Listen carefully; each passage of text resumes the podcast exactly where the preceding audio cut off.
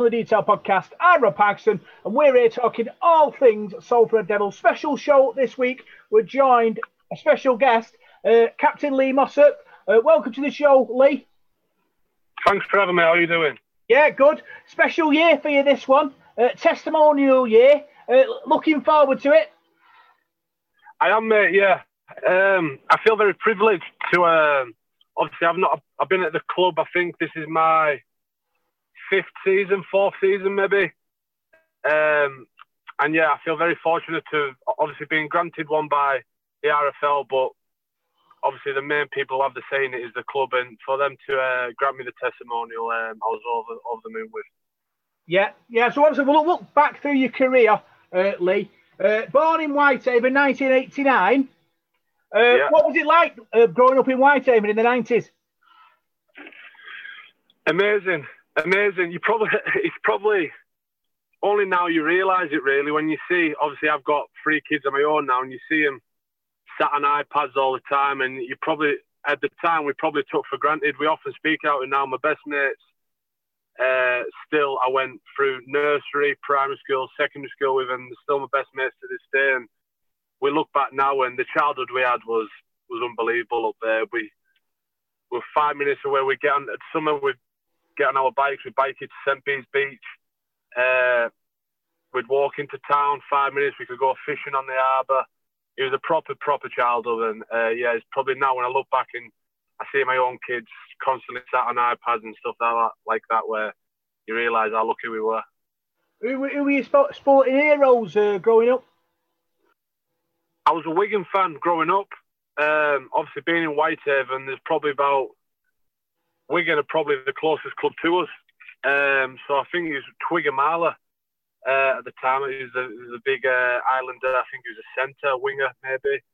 Um, but yeah, uh, I was introduced to rugby real young by my dad, and he used to he used to drive us down uh, whenever he could to to a Wigan game, and I can just remember watching the likes of him, Andy Farrell, uh, and yeah, they were sort of heroes of mine early doors.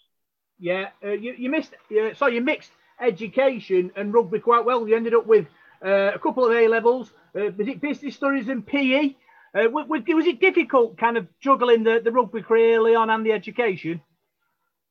No, no, it wasn't at all, to be honest. Uh, and to be fair, that that helped me massively in settling. So uh, I was really lucky. Uh, we were playing. I was playing from a school at the time, so I've just been on the national camp uh, where I got I got awarded the Top Gun award. That was down in Sheffield, and then soon after that, we were put. We had a school game. I think he was in Oldham uh, for our school, and Dean Bell, who was the main agent at the time at Wigan, he came over and watched me. It, obviously, there's a couple of agents who had tipped him up about me up in Whitehaven, but he obviously wanted to see for his own eyes, and he come and see me, and uh, I was really lucky. He signed me. I, I think he says I'm the only bloke he signed off watching one game.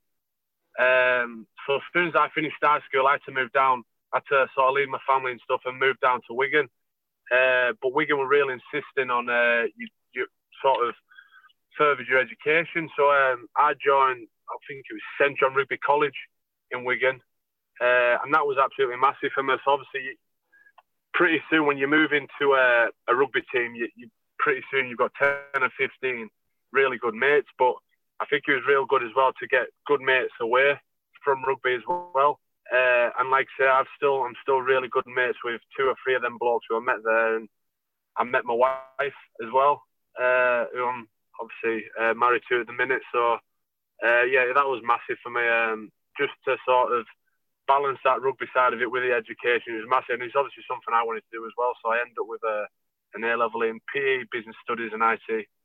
Yeah, you, you say you signed for for Wigan. Uh, you lodged with is it Shaun Wane's in-laws? Was it Marge and Eric? What what was that like? I, I look again. I look back now, and I was very, very fortunate. Um, like I say, I had to sort of leave leave my family at home in Whitehaven, and although it was only a two-hour, two and a half hour drive, it was sort of a big deal when you're you're 15 years old. But yeah, I moved in with uh, and Eric, and I think it was only meant to be for a few months at the time till the house that I was moving into came available. But I ended up staying there about six or seven years, and I, I'll be forever in debt to them for what they did for me. Um, it was like home from home, really. They ended up sort of being my grandparents. Um, and yeah, uh, obviously, I was sadly, uh, Marge passed away a couple of years ago, and uh, I miss her massively every day. Yeah, you you, you, lo- you were loaned out to Barrow. Uh, did you learn your trade there? And would you advise sort of the kids coming through now to, to go and play at a, a lower level to, to learn the trade rather than go through the academies what they do now? Yeah, yeah. To be fair, I mean the system what's in place now, um, in my opinion, is awful. Um, I think back from now, so we were sort of Wigan. I signed for the under 18s. When you started progressing well in the 18s, they'd put you up to the reserves, and that was where you sort of got your first first taste of oh, you were playing against Super League players. So the likes of the blokes who were coming back from injury or they weren't quite getting into the first team playing, you you were playing against men. Uh, and that's massive. That's a massive learning curve, and you have to learn pretty quick. Um, but then again, yeah, the sort of the next step from that. So when you sort of you, are progressing well in the reserves, um, but you're not quite breaking into the first team, then I think, yeah, I, I went on loan to uh, Barrow, Barrow for a month. I think a month, yeah, a month I did, and then Nathan Brown at Huddersfield. Uh, he was keeping close tabs on me, and then he asked me to go instead of Barrow. Went straight to Huddersfield, and that at the time was massive for my career. I was sort of getting a Super League game here. I'd have five week back in the reserves, back a couple of games Super League, blah blah blah. And you sort and I sort of needed that that regular sort of solid standard rugby uh, to progress on my career at the time, and that came at a perfect time. And uh, again, I met Nathan Brown, um, and he, he, again he had a massive influence. I was only there for about six seven weeks. I feel he had a real big influence, mainly from um, sort of confidence levels, just how much faith he put in me, and he, he expressed how much he'd seen in me already, and uh, yeah, that was absolutely massive for me at that time. Yeah, so you, started progressing. You got into the, to the Wigan uh, team. Uh, you won your, your, your first your, your Challenge Cup uh, in 2011. You dislocated your shoulder in that game. What was it like uh, winning a trophy for the for the team that you supported? It was massive. It was massive it probably started the year before that, 2010. Uh, Michael Maguire came in and he changed, he just he changed the place. Um, he instilled a culture which is, is, probably still there now. They're still probably riding that wave of what Michael Maguire instilled. He, he just said, if you play well, regardless of your name, your age, you'll play every week. Uh, and again, it was what what sort of there's a few of us to be fair, uh, young kids, what we needed. Um, and yeah, I started played nearly every game that year. And then again, my shoulder dislocated it. Um, tried my hardest to get back. I rehabbed it for six weeks, came back, dislocated again. Tried it again, five week, rehabbed it, came back first game, dislocated again, and then they just said, "Listen, you can't do it no more. You're gonna have to get the operation." And I missed the 2010 grand final, which was that it was devastating. And I can still remember the sort of the feelings I had now watching the 2010 Grand Final, and as chuffed as I was for my teammates, I were I was gutted that I wasn't playing, um, and I just I remember making a promise to myself there that if if we were lucky enough to get to final again, that I'd do everything I could in my power to make sure I didn't miss it, and really really lucky now. Fortunately, we got to the Challenge Cup final, the first chance of asking, um, and yeah, I just came on. I'd been on about four minutes and I made a tackle and my shoulder dislocated again and I just thought I cannot believe it. Um, and again, I remember it was like remember like it was yesterday. It was 27th of August. It was my dad's birthday. Uh, I went into the changing rooms and the doctor said, "Oh, I think you're done, mate." And I said, "No, I'm not." I said, Get, "Put my shoulders back in. Uh, there's no way I'm missing this one." So the shoulder popped it popped it back in for me. I got a bit more strapping on and uh, I managed to go on. I think I, I did like maybe another 15 minutes uh, but Madge at the time said that were absolutely massive because it just give, just enabled us to give the other proper spell, give them a rest. Uh, and yeah, that that was my first taste of silverware, and sort of to do it with about there's probably five or six of us who were say sort of real good mates who come through the 18s, come through the academy, uh, and then to get there and win some silverware with them for the club I've supported since I was a kid was uh, was massive. Yeah, talking about sort of development, you, you played for England Knights in 2011. You ended up with three appearances. Um, do, do, you think your kind of injuries kind of stop you from gaining more? Yeah, yeah. At, probably not that time, no. Um, so there, I was, a, I was a bit. So actually, after the 2011, I hmm. didn't get my shoulder fixed. Right. I'd had it fixed twice already before that, and I just said, listen, these operations aren't working for me. Uh, so I got a lot of rehab, but to be fair, I was I was struggling. Like I was, it, it was a weird one. It was like I was playing, I was playing well. Obviously, I was getting picked for the England Knights and things, but I still felt like I had miles more left in man. It was it was frustrating. Uh, but yeah, luckily I got into the England Knights. It's probably only later on that I feel that it probably cost me a good few, in my opinion, senior England caps. Um, like I got to, it was 2013. Um, we won the double with Wigan, the grand final, the Challenge Cup, and then I played for England in the in the World Cup. I started the first game against Italy. Uh, I was a starting prop with James Graham. Uh, the first game after that was Australia. I played in that, um, and then yeah, it's sort of when that was like I was sort of riding the wave. Then I was on top of the world. I, I got a few NRL clubs came in for me. I signed at Parramatta, and that should have been sort of my pinnacle. And that's when I should have been kicking on there and really getting, again, in my opinion, uh, sort of getting several caps at the time. But it just sort of, I sort of, uh, I was quickly humbled, should we say. I sort of. Uh, it was actually just before I flew out to Australia. Uh, I was on the stag do and I was wrestling with Scott Taylor, who's at Hull now. Uh, and yeah, I dislocated my shoulder on the bus. Um, and that was probably that was sort of like the tip of the iceberg, like where I knew, do you know what, my shoulder's knackered. I'm going to have to sort of face facts here. I need it fixed. Uh, so that was obviously a tough conversation. I had to ring my new employers who I'd never met yet. I'd signed with them. I had to make them like, listen, I'm due to be over there in a week. I've just dislocated my shoulder. I'm going to need surgery. So that was that was a tough tough conversation. But they, they were great. They said, no, listen, you, you need it sorted. We're planning on you being here for the next four or five years. Let's get it sorted. So I, I was obviously buzzing with that. Right, got my head knuckled down. Did again. I just got to Australia. I did seven months solid rehab. It was the fittest I've been in my life. Uh, finally got back, played three three NRL games, and I was playing my third against Melbourne, and I was just just sod's law. My left shoulder, which I'd never ever had issues with, that dislocated. Uh, went for a scan and said, yeah, you need the same operation, another seven months out. And it was just like say, I got from finishing 2013, winning the double, playing for England, starting prop to boom, seven months out, two, two games, seven months out. Ended up coming back from Australia, and I just, I was, I, I was, I, I was struggling really, really bad. I was sort of, I was tormented with my shoulder. I got told by the surgeon, listen, like get start getting your head around it. I think you're probably gonna have to retire here. Um, just I, I wouldn't have it. I rehab my best, but I look back now and it's sort of it's embarrassing. Just how I was playing. I look back at games now and I'd have just a, a little hooker who normally I'd sort of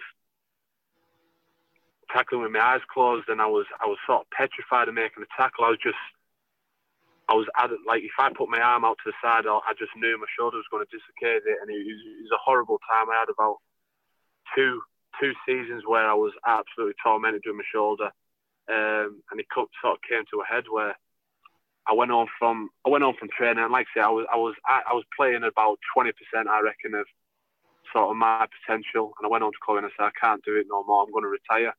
And so she sort of talked me into doing sort of four more games. She said, "Give it four more games. If you still feel the same, then then we'll do it." Um, and I went and met Ian Watson, and sort of the rest is history. I'm, I'm still going. Yeah, obviously, you say you met Ian Watson. How, at the time, that was, was that 2016 you, you spoke to Ian Watson? The end of 2016, yeah. 2017. At that point, we were in our, our million pound miracle against Hull Kingston Rovers. What, what was that? What was going through your head watching that match? Obviously, on the point of signing for us. I'll be dead honest, mate. I wasn't bothered either way. Um, like I said, I'd got it into my head. So I, I was leave, I was leaving Wigan, um, and I had it in my head. Right, listen, like I'm. Uh, I told my agents, I said, listen, it's sort of getting to that point now. I'm leaving Wigan. I'm not playing nowhere near the standard required of a Wigan player. I, had, I think I had two years left on my deal, but I said I can't carry on like it is. Uh, he spoke to a few clubs and literally out, nobody wanted me, uh, which was sort of again that was a sort of eye opener. Uh, it was only a year prior I was playing for Parramatta and against that and blah blah blah. Um, and then Ian Watson got in touch with me and he said, uh, "I want I want to meet you." And it's sort of more, it's more out of curiosity. I already I'd already made my mind up. I was going to retire. Uh, and he met me and he said, "Listen," I said, I, have watched you for five years." I said, "I've seen you are, and again, I've seen sort of where you've got to now." But he said, "I'm really, really confident I can get the best out of you again." He said, "I've got a really good physio here in Rob Artenstall. Um, I'm really confident I can get you back to playing that level." And I said, "I don't know." I said, "Right, I tell you what," I said, "I'll sign." Uh, I'll sign a one-year deal, and I sort of told Chloe, I said, like, listen, this will be sort of bit of closure. I don't know if I've sort of fell out of rugby, out of love with rugby because I don't enjoy rugby anymore, or like I thought it was in my shoulder. Obviously, when you're not playing nowhere near as what you can, and it does get unenjoyable. And I said that this will sort of give me closure. So I signed a one-year deal, and then again watching that game, I just thought it's to lose, then it sort of it just makes my mind up even more. I was going to do what I was going to do anyway, and uh, obviously now looking back, of I'm so grateful that they did. they got the win in that game, and uh, here I am now playing at Salford five years later. Yeah, obviously you started under Ian Watson at that point. Um, how does Ian Watson compare to the other coaches you've had in your career? He's very different. Um, to be fair, I've, I've been very, very fortunate. I've had sort of certain coaches at certain times of my career, and I just think each one of them's had me at a, a key time in my career, which they've added a lot to my career. And uh, again, Ian fits in into that sort of he fits into that category. He got me at a time where I was out fall out of love with rugby. I was playing nowhere near what I could. Um, he got me that love back. For, he got he got me that love back for rugby league. Um, obviously, mainly he found that sort of enjoyment in rugby league again. Um, the, the the physio at the time he got me back fixed, which was probably the key component really. And then since then, obviously, since now I've started got my shoulder right, uh, Ian's just sort of challenged me in different ways. He sort of he knows how to pick at certain personalities, and you see what you see what sort of makes him tick. And I feel like he's got that with me. He'll challenge me when we're playing against certain teams. He'll say, "Right, listen, I want you." I want to make. I want you to go up against this fella today. I want you to have his number, and he'll, he'll challenge me, and that sort of that sort of gets my personality and gets the best out of me. And um, as a coach, he's probably he's really, really open. You get a lot of coaches who sort of know it's this way, this is the way we're doing it. I've, I've looked at it, I know the best way. And he's probably the complete opposite. He's, he's really open to being challenged by players. Uh, he'll say, "This is what I think we do," but probably his main his main strength is just his his work ethic. He, he can see he, he, just doesn't stop. Like you see him coming in the morning and his eyes will be red, bloodshot, and you can tell he's been on the computer all night. Uh, and he scrutinises certain teams and he picks weaknesses where a lot of blokes think would never ever notice. And uh, yeah, I think that's just what se- separates him at the minute from a few other coaches. Yeah, we, we, we obviously started our journey in 2017, got to the Challenge Cup semi final. You didn't play uh, that, that game against Wigan, but obviously being involved in the squad, did you see us sort of um, sort of developing into a likes of, of a Wigan and Saints because you because uh, you've been to Wigan, haven't you? You played for Wigan, so you saw how that sort of situation works out. Could you could you see us going in that direction at that point? I don't know if it was at that point. It was definitely the year later where I, knew it. I could sort of tell, see the players that he was signing, the players he was getting rid of, hmm. um, where we were sort of like, listen, it's no secret. You could have the best coach in the world if he's got a, if he's got 17 players who don't want to listen to him and they're not really bothered about competing and they don't care about winning, then you'll lose every game. Um, but you could sort of tell the sort of personalities he was adding to the group and the sort of people who sort of who had a bit of a point to prove uh, and who, who, were just natural winners who wanted to win something. They weren't just there to pick up pick up a wage every month. They actually wanted to win, and uh, it's probably definitely the year after where I noticed, you know what, this I reckon two three years time we can be challenging for real for sort of silverware. Yeah, obviously, Salford are the opportunity club. They give players the opportunity to go to that next level. uh, and fall back in love with the game like like yourself. Was was that kind of discussed amongst amongst yourselves, uh, sort of in sort of 2018, 2019, that we had a special group, and you know this could be something special here.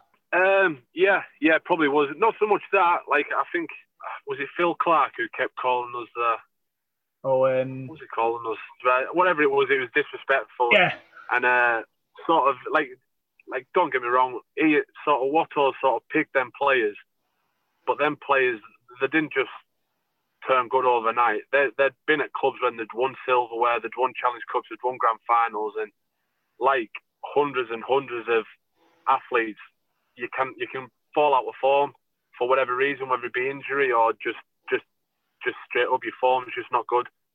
Um, so don't get me wrong, he's not sort of he's not a miracle worker. He's not just turned rubbish players into good players overnight. He's sort of he's been very clever. He's, he's found players who were good, but then he's also added that extra element where they've now got something to prove. Um, and yeah, sort of like that's probably what's been our key ingredient really. I think we've now got a real core group of blokes who's been there, but they're now sort of changing that culture at the club where once upon a time it was a club where people sort of bowed out and they just got went there for an extra year or two to pick up a few more paychecks. And I think it's now changed that where they've got a core group of players where we're wanting to change the culture. And when now when players come in they sort of have to fall in line pretty quickly and realise that we're not a team that are messing about. We're wanting to win things now and you sort of need to realise that pretty quickly. And um, yeah like I said we, we've sort of we've still not done it yet. We've got to two finals and lost, which again, when you get that group of players who are winners, it, it hurts and it hurts for a long time. So until we sort of win that silverware, uh, then we're still we're not there, but we're, we're getting really close. yeah. Ian Watson, Ian, Ian Watson talks a lot about culture and building the culture at Salford. Uh, you're, you're the captain. Um, how, how do you describe yourself as a captain? What's your, you know, how would you describe yourself as a captain? Are you a shouter, or do you quietly go about your business, or, or what? No, no, I don't. To be honest, um, no, I'm very, very no, I don't need to. To be fair, uh, like I say, we've got good players now, good group of blokes who all want, uh, who all sort of want the same common goal. So you, you don't need to. Obviously, they're all men. Um, I don't know. I, I could tell you something, and the lads would tell you something completely different. Um, I think I tried to talk as least as possible. To be fair, um, I think when you get blokes who who talk all the time, it's sort of sometimes your words up having no effect and sort of fall on deaf ears. So I think the least you speak, when you do have to speak, you do have to speak up. It has more effect. So um, yeah, again, that's what I'd probably say. But uh, again, you could ask the, the fellas and they tell you something completely different. You, you don't say much, but when you do, it's it's important. That's basically what you're saying to me. Yeah, I like to think so. Yeah. so it, it, of 2019, magical season for Salford, got to the grand final.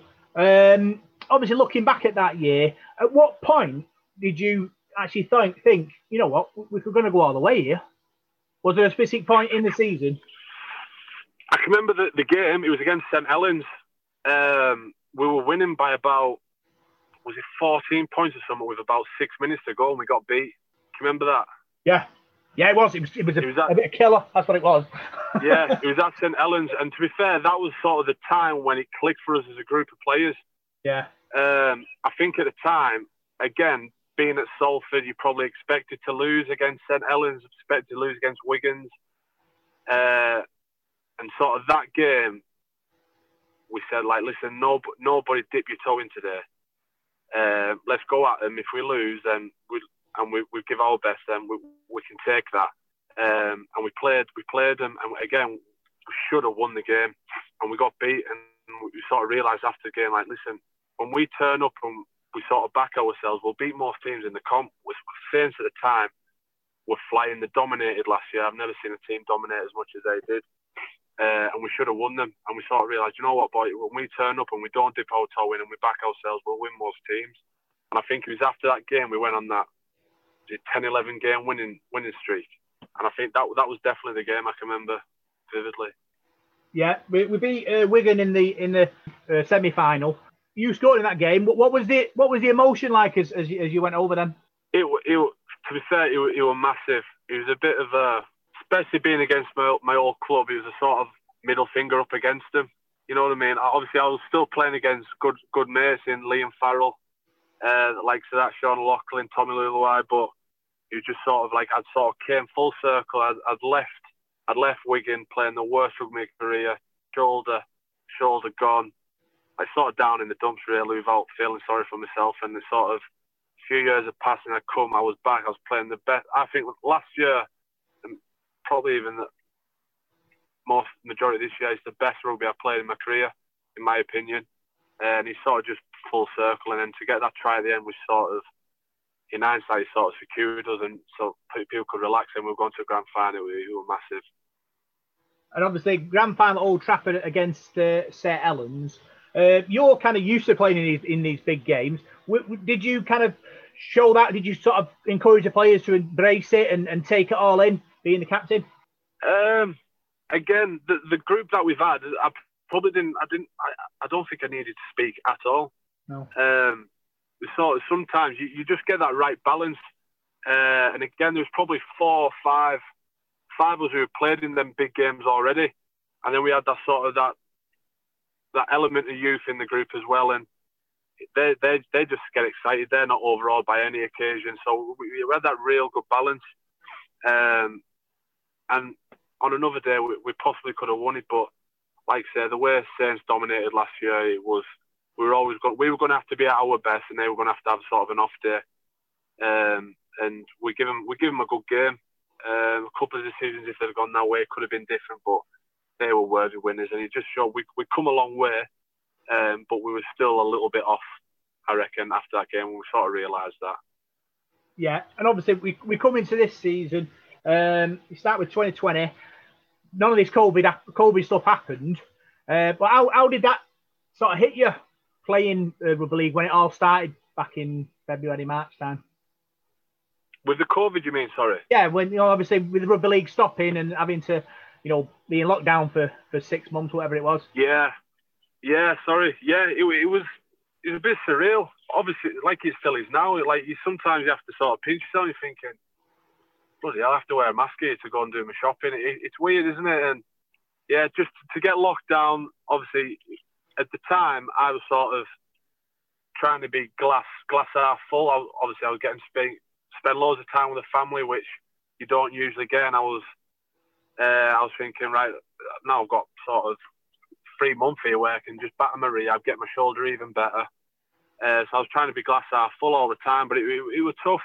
And uh, obviously, a lot of people struggle being locked down mentally and that side of things. But um, I think as a team, we probably came out of it the best more than anybody. Um, everyone sort of bought in. GBL conditioning sent us sessions nearly every four four times a week. Uh, so we all stayed accountable to each other that some of us weren't training and some weren't putting putting a stone on, sat on the couch. So everyone was accountable, and uh, we came out of the lockdown in, in good form. Um, but yeah, it's just just surreal, man. 2020 has turned into a bit of a bit of a joke now, isn't it? Nothing sort of surprising regarding what happens ever. Yeah, uh, obviously you're kind of in a in a in a bubble, aren't you, uh, as as players? Um, how was that organised amongst yourselves? Were you like sort of saying to each other, right, no one goes shopping, no one does this, or is it just about being sort of sensible and and and being safe? Yeah, well, within the the original lockdown, it was sort of it was all dictated by the government, wasn't it? You couldn't yeah. you couldn't do it. You couldn't go and do your shopping, but then apart from that, uh, training, we were allowed to train. I think we were allowed to train in groups of. We were allowed to train together in that original like three, lockdown. Yeah, we were. Two and threes, I think it was. No, we weren't. Yeah, something like that. Yeah, so we sort of paired up with somebody. Uh, we had to again, you have to make sure you're six, two meters apart while you're training with each other.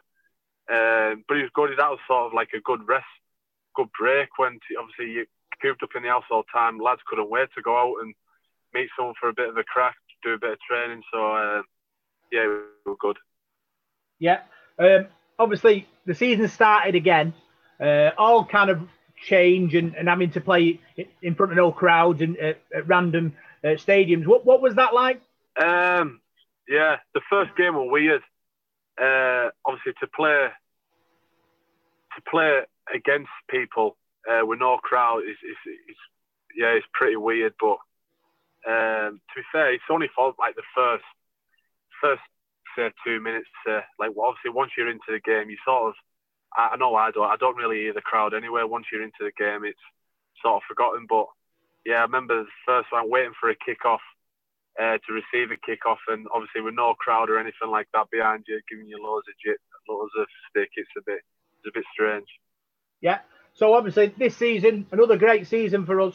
Uh, we get to the Challenge Cup final, and uh, you, everyone has a COVID test, presumably a couple of days before, and yours comes back uh, inconclusive.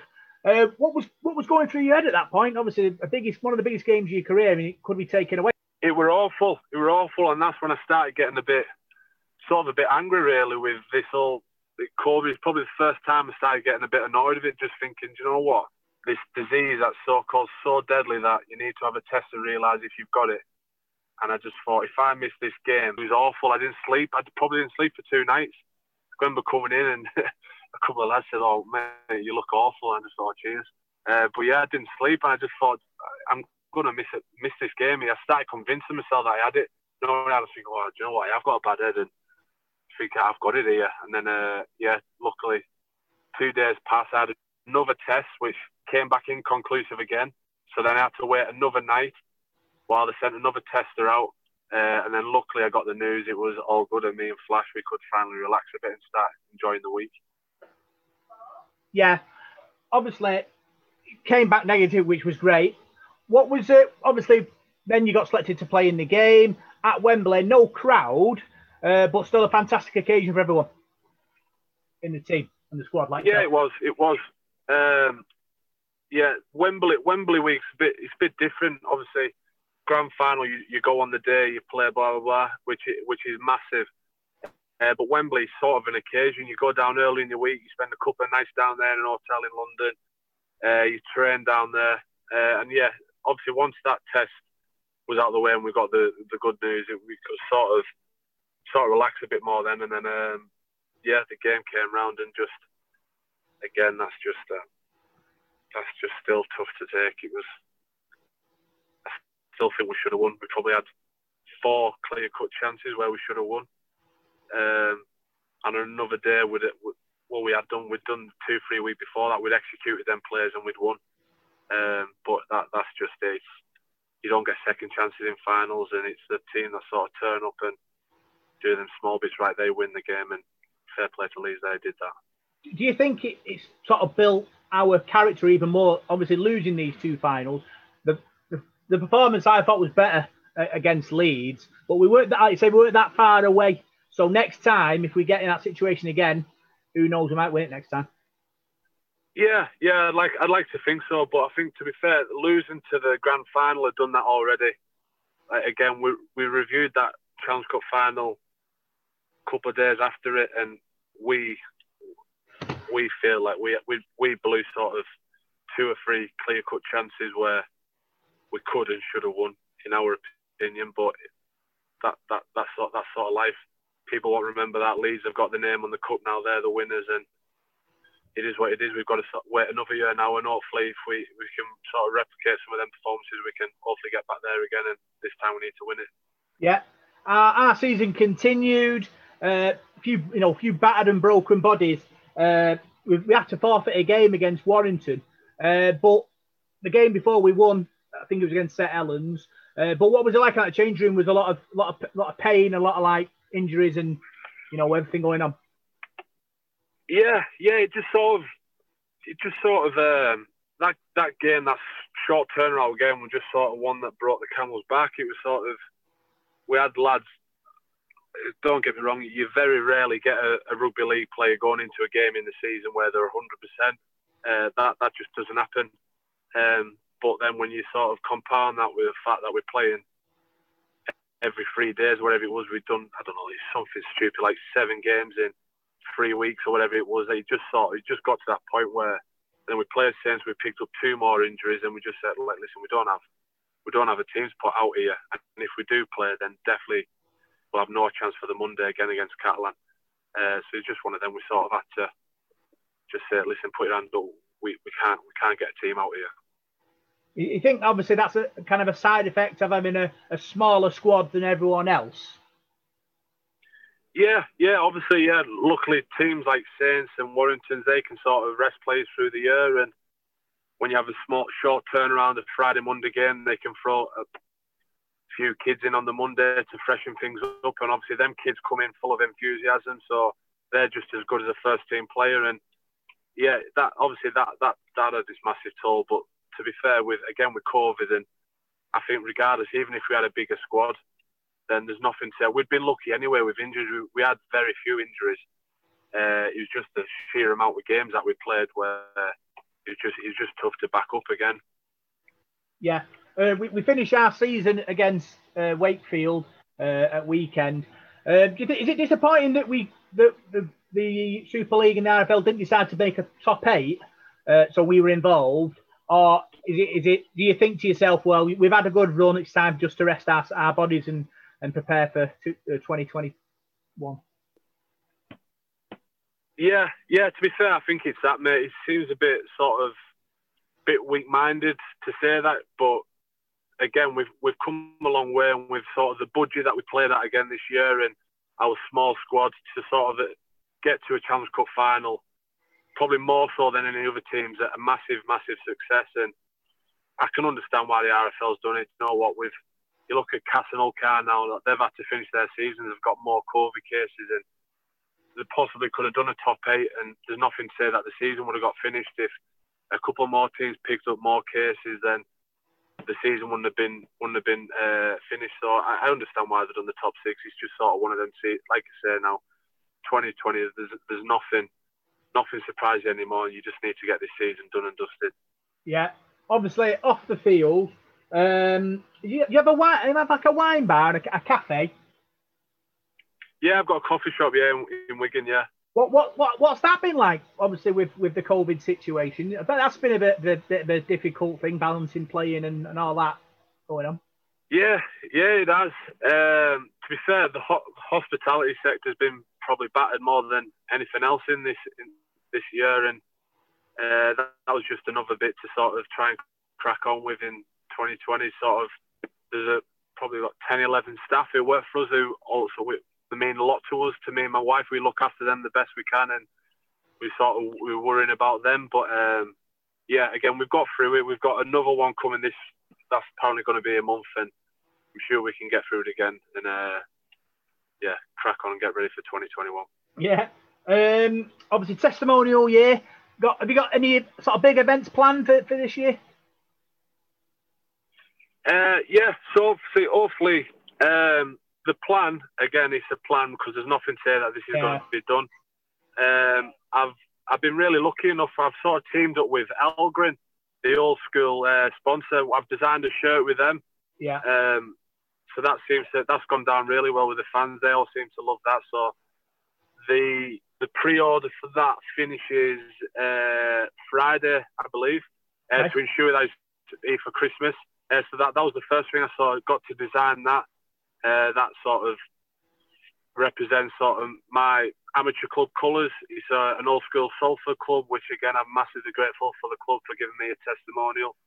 Um, and that's been a big hit. So I've got that done now, um, and then I'll have the game, uh, probably the last friendly next year before the season starts. I'll play a game there where that'll be my testimonial game, and then got a couple of, couple of golf days and a couple of big dinners where I'll get obviously uh, some good guests uh, to appear and a couple of ideas that we, are not sort of cemented in yet. But um, yeah, there's, there's, a lot there's a lot to look forward to, and um, it'll probably be a bit stressful when it gets close to the time. Um, but I've, lucky I've got a bit of time to plan it. Just the main thing was uh, just getting the shirt out there and hoping the main stress was hoping that the fans liked it. But like I said, they all seem to have loved it and. Uh, get that uh, shirt order in this week, so so it's ready for Christmas. Yeah, we'll be we'll be all over that, Lee. Don't you worry. Oh, great! Thank you. so obviously, sort of 2021 and, and beyond. What what's the what's your ambition uh, for, for, this for this club for, for Salford? Can we take that next step? I, I definitely think I believe it wholeheartedly that we can. Um, I've just signed. I've looked at Watto. Watto re-signed two-year deal, didn't he? And he sort of got into me pretty quickly that he wanted me to do the same thing. Uh, I wasn't sure. I said, "Oh, I'll, I'll, sign." I don't know what. I, I don't want. I sort of didn't want to be one of those players who sort of sort of fizzles out and finishes his career not playing his best rugby. I've, now that I've got back to playing my best rugby, I want to end playing it. Uh, and he said, no, you've 100% got at least two years in you. So he convinced me to sign another two years, which again, I'm very fortunate for. Um, so my, my plan is 100% to, I thought we've sort of made great strides in it already to, from when I came to the club to when I leave it, I want to leave it in a really good place with a solid culture where that just carries on going and people come in and they sort of uh, com- conform to that uh, that culture. And the main thing is to win. The club, from what they've been through, they, they deserve silverware, and that'll be sort of job done when we finally get to that. To we win some silverware, that'll be sort of job done, and that, that's my main goal. By the time I finish that, we, we get that at Salford. Yeah, we'll, we'll finish with a bit of fun, Lee. Um, name name your, your funniest teammate. Funniest teammate. Mm. Now, probably Joey Lussick. Oh, no, yeah. Joey thinks he is, but funniest will probably be Greg, Greg Burke. Okay, and, and who's your smartest teammate? Smartest. Um, Tyke. Tyke's pretty well up with all politics and that sort of stuff. Um, Sarge. Sarge is very clever, you know. Uh, we've got a couple. It's I thought that's the old myth, isn't it? That you play rugby, you're all thick, but um, no, we've got we've got some smart blokes. Who's the who's the fittest teammate you've got? Um, again, Sarge, Sarge probably. Connor Jones, Connor Jones. When he started this year in pre-season, he was he was an animal. I think we did the bleep test and he beat everybody by about three levels. Uh, he's he's really fit, but yeah, during a game, like you saw saw last week, did he carry 29 carries or something like that? It's just ridiculous. He just doesn't stop. But yeah, probably Sarge. Uh, and finally, who, who's the last one out of the changing room? Greg. Greg again. Um, obviously, he's struggling um, follically on top of his head, so he just tries to. He, he, spends a good half an hour in the mirror just trying to hold on to everything he's got and make it look a bit bit better than what it is. So yeah, he's always last. But I, I share lifts with him as well, which does me because I have to wait for him 15 minutes every day. Yeah, and uh, it's it's November now, uh, and it seems like you're, you're getting involved with that full full beard you've got. Yeah, yeah. To be fair, I've been a bit lazy. I need to shave the rest of the beard off and just leave the tash. But uh, yeah, I'm going to do that tomorrow just before lockdown. No one will see it then. Brilliantly. Big thanks, joining us on, on the Devil in Detail. It's been great chatting to you. And good luck uh, with your testimonial year. Thank you again. Cheers for having me. Take care. Brilliant. That was Lee Mossop talking about his career. Don't forget to buy his testimonial shirt, and and uh, hopefully it'll be a big seller with all the soul fans. Big thanks for tuning in to this week's Devil in the Detail. I'm Bernard Parkinson. You can find us on Facebook, Devil in the Detail SRD. You find us on Twitter at DITDSRD. And you find us on SoundCloud, iTunes, and Radio Contact and Spotify. Big thanks for tuning in, and we'll see you next week.